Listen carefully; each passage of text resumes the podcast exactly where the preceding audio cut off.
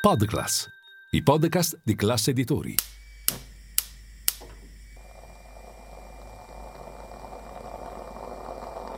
Buongiorno dal gruppo Classe Editori. Io sono Massimo Brugnone, oggi è martedì 27 giugno e queste sono notizie a colazione, quelle di cui hai bisogno per iniziare al meglio la tua giornata.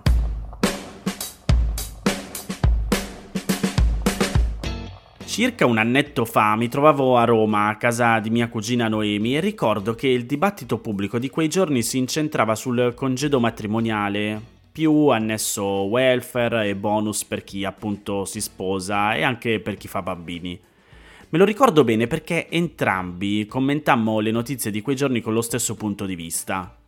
Perché chi si sposa ha diritto a un periodo di vacanze aggiuntive rispetto invece a chi invece rimane single? Chiariamoci, il pensiero di entrambi è che è giusto che ci sia il congedo matrimoniale per festeggiare questo importante passo che decidi di fare nella tua vita, però perché non viene dato lo stesso diritto a chi è single? Un congedo di singletudine. Oh, poi ovviamente sono fatti tuoi, eh, se te lo giochi quando sei single, non è che puoi riaverlo se ti sposi. Te lo sei fatto fuori e sono fatti tuoi spiegarlo al tuo futuro possibile partner. Però almeno hai una scelta. Chi è single oggi invece non può scegliere. E stesso discorso vale per i vari bonus, eccetera. Chi è single non ha diritto a nessun supporto. Devi farcela da solo, appunto. Ho ripensato a questo ragionamento fatto con Noemi perché Marta Casadei e Michela Finizio hanno pubblicato una bella inchiesta sul Sole 24 Ore in cui spiegano che, dati Istat alla mano, in Italia una persona su tre vive da sola. Per la precisione sono 8,5 milioni le persone sole, che sono pari al 33,3% delle famiglie residenti in Italia. Dietro questi numeri ovviamente si nascondono diversi fenomeni. Primo tra tutti l'allungamento della vita, che porta sempre più persone anziane a vivere un lungo periodo di vedovanza o di solitudine. Quasi la metà, il 49,3% per essere precisi, delle persone sole censite dall'Istat ha 65 anni o di più. Poi ci sono i giovani che si spostano in zone dove è più facile trovare lavoro, soprattutto nelle città, a cui si lega il fenomeno del pendolarismo. Quasi il 20% dei single ha meno di 45 anni, mentre il 31% è tra i 45 e i 64. Elisabetta Carrà, docente di sociologia della famiglia e membro del Centro di Ateneo Studi e Ricerche sulla Famiglia dell'Università Cattolica del Sacro Cuore, spiega come ci sono famiglie che vivono insieme soltanto nel weekend e partner che risiedono formalmente in aree diverse. Inoltre ci sono gli stranieri che vengono in Italia lasciando la famiglia nel paese di origine. Insomma, non è detto che i nuclei unipersonali mappati non abbiano relazioni, ma le statistiche parlano chiaro. Le famiglie italiane diventano sempre più piccole e sono in aumento le persone che vivono formalmente sole e che, si può dire, non vivono quotidianamente in un contesto relazionale. E qui allora si inserisce davvero un tema di welfare. Non solo come battuta tra me e mia cugina, perché il welfare italiano è da sempre familista e reticente a fornire servizi perché delega alle famiglie molte funzioni. La solidarietà dei nuclei di appartenenza è ancora molto forte, ma bisogna capire quanto ancora terrà questo modello. Sempre numeri alla mano, un nuovo welfare oggi dovrebbe sopperire alla cura familiare, evidentemente in calo.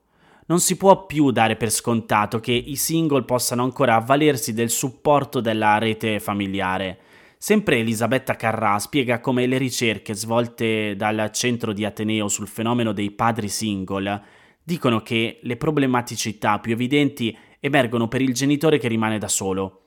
Quando si rompono le relazioni che li avevano tenuti protetti, si impoveriscono di colpo e nell'isolamento aumentano le situazioni di disagio.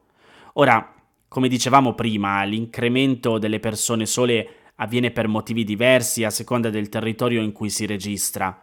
Il progressivo invecchiamento della popolazione, dalla ricerca di una maggiore autonomia rispetto alle proprie origini e infine dalla mobilità lavorativa. Spesso l'approdo sono le grandi città dove chi si trasferisce poi fatica a ricrearsi un network relazionale. Il risultato è che dopo cinque territori che si distinguono per l'elevata incidenza di anziani come Trieste, Aosta e tre province liguri, a svettare per la maggiore incidenza di single sul totale delle famiglie sono proprio Bologna, Milano e Roma.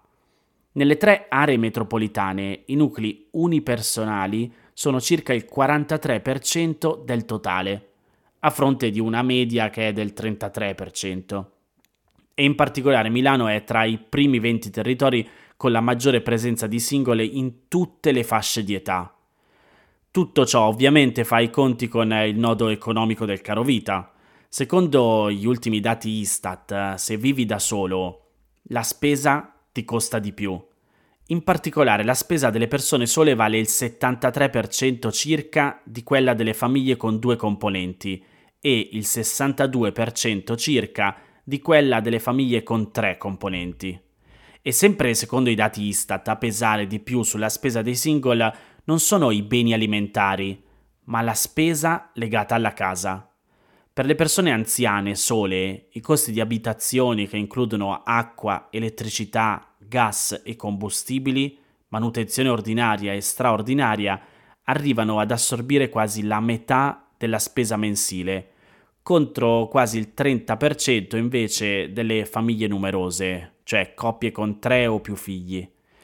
L'inchiesta è lunga e ci sono tanti dati e mappe, solo per titoli vi aggiungo il problema dei genitori single senza tutele ad hoc e degli anziani soli che non hanno alcun aiuto per l'assistenza. Forse sono queste le tematiche su cui bisognerebbe parlare di più nel quotidiano dibattito politico.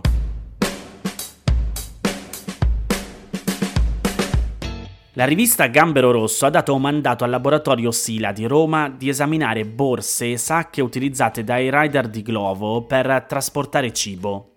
E lo so che molto probabilmente state facendo colazione mentre mi ascoltate, quindi vi chiedo scusa, ma quello che ne è venuto fuori è che sono 200 le colonie di batteri trovate all'interno in uno zaino. Vuol dire che la quantità di batteri che si trova in quelle sacche è pari al triplo di quella ritenuta non idonea che viene trovata sul pavimento di un ristorante quando vengono effettuati i controlli. Come riporta l'inchiesta del Gambero Rosso, secondo quanto previsto dal regolamento europeo dell'igiene e della pulizia nel trasporto di cibo nella catena di delivery, se ne dovrebbero occupare gli operatori, in questo caso quindi i rider. Sempre la normativa europea spiega che la temperatura a cui dovrebbero essere trasportati gli alimenti deperibili che devono essere consumati a caldo si aggira tra i 60 e i 65 gradi. Ora pensate a una pizza quando vi arriva a casa. Mentre per quelli che si consumano freddi è di 10 gradi. I contenitori per il trasporto inoltre non potrebbero essere trasportati da mezzi di piccole dimensioni come le biciclette e in più c'è il fatto che se da una parte i contenitori in cartone sembrano essere quelli più adatti per portare avanti la politica sostenibile, sono anche quelli più soggetti alle contaminazioni. Ora la domanda è, di chi è la responsabilità dei controlli? Gli organi competenti dei controlli che riguardano la sicurezza alimentare sono i servizi veterinari e di igiene degli alimenti delle ASL, i nuclei antisofisticazione del Comando dei Carabinieri, i famosi NAS, e l'Ispettorato Centrale Repressione Frodi. Dall'indagine del Gambero Rosso però emerge che non avviene alcuna verifica sistematica nelle fasi di trasporto.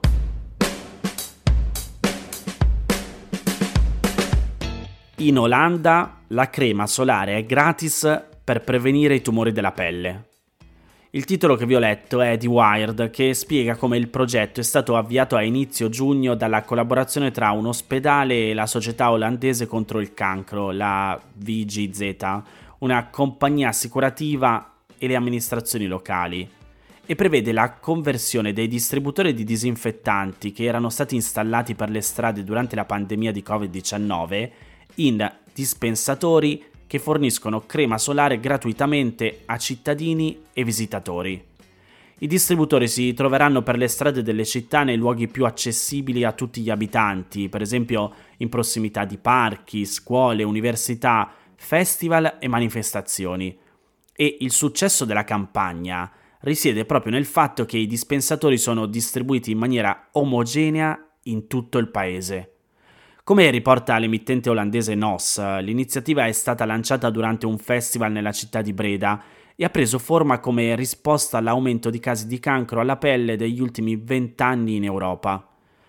Come spiega anche il Corriere della Sera, a metà tra prevenzione e sensibilizzazione, il progetto sembra ispirarsi a simili campagne già lanciate in altri paesi del mondo.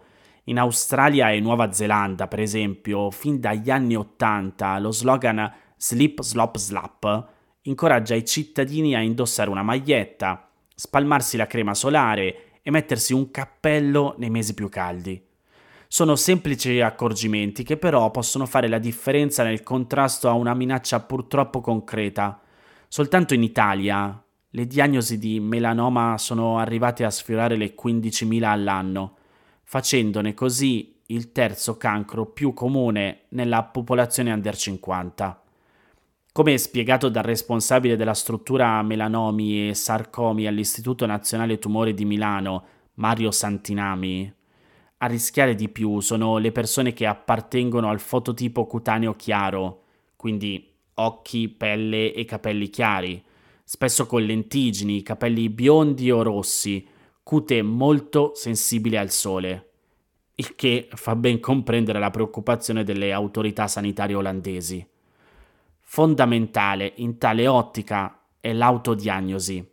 Il metodo più semplice è quello noto in tutto il mondo come ABCDE, uno schema in 5 punti molto semplice. A per asimmetria, B per bordi, C per colore, D per diametro e E per evoluzione. Se un neo cambia in questi aspetti è meglio non temporeggiare e andare dallo specialista.